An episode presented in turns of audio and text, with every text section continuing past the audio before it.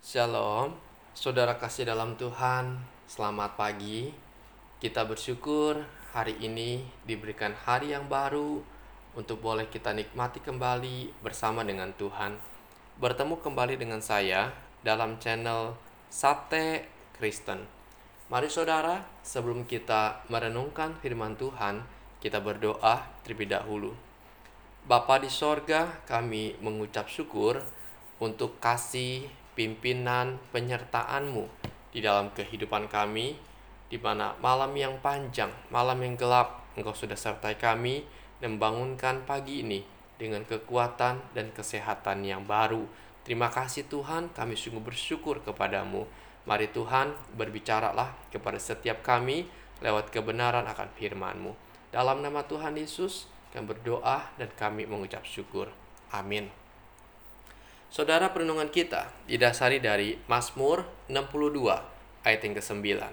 Dikatakan, Percayalah kepadanya setiap waktu hai umat, curahkanlah isi hatimu di hadapannya. Allah ialah tempat perlindungan kita. Saudara tema kita hari ini ialah curahkanlah pergumulanmu kepada Tuhan. Saudara, bangsa kita, Indonesia, berada di wilayah Pacific Ring of Fire atau cincin api Pasifik. Itu daerah yang sering mengalami bencana alam seperti gempa bumi dan letusan gunung berapi. Sekitar 90% dari gempa bumi yang terjadi dan 81% dari gempa bumi terbesar terjadi sepanjang cincin api ini. Dan menurut sejumlah penelitian, diperkirakan ada 500.000 gempa yang terjadi setiap tahunnya. Dan ada sekitar 100 ribu di antaranya bisa dirasakan manusia. Saudara, dari serangkaian gempa bumi yang terjadi di Indonesia, ada beberapa gempa bumi yang tercatat paling dahsyat yang pernah mengguncang Indonesia. Misalnya, tahun 2004 yang terjadi di Aceh, tahun 2005 di Nias, tahun 2018 di Donggala, Palu, dan daerah-daerah lainnya lagi. Gempa bumi saudara adalah peristiwa yang tidak bisa dikontrol, datangnya tiba-tiba dan sangat mengerikan. Namun saudara, bukan hanya masalah gempa bumi yang membuat hidup seseorang menjadi was-was. Sebagian orang tidak tenang hidupnya ketika bergumul dengan masalah relasi dengan keluarga, gelisah akan ketakutan masa depan dan mengalami sakit penyakit Bahkan orang yang punya banyak materi dalam hidupnya pun bisa dicengkram rasa tidak tenang atau rasa takut. Saudara rasa tidak tenang selalu hadir dalam segala masa kehidupan manusia, termasuk dialami oleh seorang bernama Daud. Banyak hal saudara yang membuat Daud gelisah, sekalipun ia raja. Tetapi selalu ada hal-hal yang membuat hatinya tidak tenang. Waktu itu ia sedang mengalami kegalauan karena ada ancaman terhadap hidup dan kerajaannya dari ancaman Absalom, anaknya sendiri yang ingin merebut tahtanya. Namun saudara, kita melihat dari Mazmur 62 ini, Daud tetap memiliki kekuatan dan ketenangan dalam hidupnya. Ia dapat tetap menguasai dirinya sehingga ia tidak menjadi panik dan takut. Ia berkata, "Hanya pada Allah saja kiranya aku tenang, sebab daripadanya lah harapanku." Daud percaya bahwa Tuhan dapat diandalkan dalam hidupnya, sehingga menjadikan Tuhan sebagai gunung batu dan tempat perlindungannya. Ia percaya bahwa Tuhan pasti akan menolongnya dari masalah yang ia hadapi. Karena itu saudara, apa yang dilakukan oleh Daud? Daud mendekatkan dirinya hanya kepada Allah dan mencurahkan pergumulannya hanya kepada Allah. Dalam ayat emas yang kita baca hari ini dikatakan curahkanlah isi hatimu di hadapannya. Di sini kita melihat Daud membawa pergumulan yang sedang ia hadapi kepada Allah lewat doa-doa pribadinya. Saudara kita melihat bahwa Daud tidak mengandalkan dirinya, kekuatan dirinya untuk menghadapi tekanan hidup yang sedang terjadi, tetapi ia mendekatkan dirinya kepada Allah. Ini menunjukkan suatu keintiman dirinya dengan Allah Keintiman ini dibangun melalui persekutuan pribadi yang terus-menerus dengan Tuhan. Ia bersekutu dengan Allah melalui doa-doa pribadinya. Ia mencurahkan isi hati dan pergumulan yang ia miliki hanya kepada Allah. Mungkin dengan cucuran air mata. Saudara, kita melihat dalam Mazmur ini, Daud tidak bergantung kepada kekuatannya. Daud tidak bergantung kepada manusia, tapi Daud hanya bergantung kepada Allah. Daud membawa hidupnya, pergumulannya, mencurahkan isi hatinya kepada Tuhan karena dia mengenal Tuhan itu berkuasa. Dia mengenal Tuhan itu maha baik. Dia mengenal Allah itu sempurna adanya.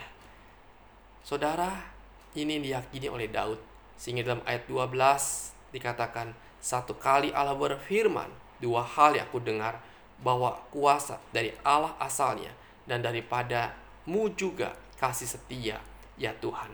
Daud memiliki suatu keyakinan Allah itu maha kuasa dan Allah itu berlimpah dengan kasih dan setia. Karena itu dia membawa dan dia percayakan hidupnya hanya kepada Tuhan. Saudara, ini juga yang dialami oleh Rasul Paulus. Dia mencurahkan pergumulannya hanya kepada Tuhan. Kalau kita baca dalam Filipi 4 ayat 6 dikatakan, Janganlah hendaknya kamu khawatir tentang apa pun juga, tetapi nyatakanlah dalam segala hal keinginanmu kepada Allah dalam doa dan permohonan dengan ucapan syukur. Jelas saudara, Daud uh, Paulus pun berkata mencurahkan keinginannya, permohonannya hanya kepada Allah. Saudara, ini yang Tuhan inginkan setiap kita. Ingat saudara perkataan Tuhan Yesus dalam Matius 11 ayat 28, Marilah kepadaku semua yang letih lesu dan berbeban berat, aku akan memberikan kelegaan kepadamu. Tuhan yang akan memberikan kelegaan buat kita, ketenangan dan pertolongan. Karena itu datanglah kepada Tuhan dan percayalah dia maha kuasa. Percayalah dia baik berlimpah dengan kasih dan setia. Saudara kiranya renungan ini boleh memberkati saudara sekalian. Amin. Bapa di sorga, kami bersyukur untuk kebenaranmu hari ini. Meteraikan Tuhan di dalam hidup kami untuk boleh menguatkan iman kami. Khususnya kami yang sedang lemah, kami yang sedang penuh dengan kecemasan, ketakutan. Biar firmanmu yang hidup membawa kami datang mendekat kepada Engkau. Terima kasih Tuhan, berkati kehidupan kami sepanjang hari ini. Biar tangan Tuhan yang berkuasa, yang menaungi akan langkah kehidupan kami, menaungi dan memberkati setiap hal yang kami kerjakan. Tuhan, tolong kami. Kami bergumul dengan masalah pekerjaan. Kami sedang mencari ladang pekerjaan karena kami mengalami PHK atau kami baru lulus ya Tuhan daripada sekolah atau kuliah kami. Tuhan tolong bukakan jalanmu buat kami. Berkati kami. Biar Tuhan kami boleh mendapatkan lapangan pekerjaan yang sesuai dengan kemampuan kami untuk mencukupkan kebutuhan kami. Tuhan berkati usaha yang kami rintis. Tuhan berkati usaha yang sedang kami bangun. Biar berkat Tuhan yang Tuhan limpahkan. Tuhan Yesus tolonglah. Kami bergumul Tuhan. Masalah keluarga kami Tuhan. Kami rindu Tuhan ada seorang anak lahir Tuhan hadir di dalam keluarga kami. Kami sedang menunggu Tuhan, sudah bertahun tahun ya Tuhan. Karena itu Tuhan kalau Tuhan kehendaki, berkatilah Tuhan, berkatilah. Dan biarlah Tuhan hadir seorang anak di dalam keluarga kami untuk menyempurnakan kesukacita di dalam keluarga kami. Tuhan buka jalan dan kami berharap kepada Engkau. Berkati hubungan kami dengan istri kami, dengan suami kami, dengan mertua dan keluarga besar. Berikan kami keharmonisan dan kebahagiaan untuk kami boleh menikmati kehidupan ini dan kami boleh memuliakan nama Tuhan.